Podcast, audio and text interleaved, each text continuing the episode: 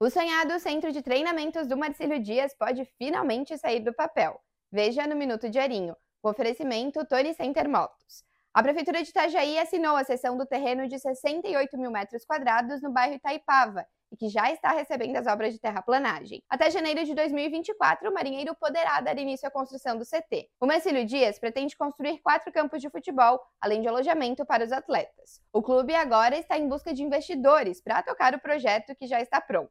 O clube vem sofrendo com a falta de estrutura para treinamento, tanto da equipe profissional quanto da equipe de base, pela falta de espaço adequado para os treinos. Há três anos, a diretoria do Marcílio Dias atua na busca pela liberação da área para uso do marinheiro. Leia mais em diarinho.net.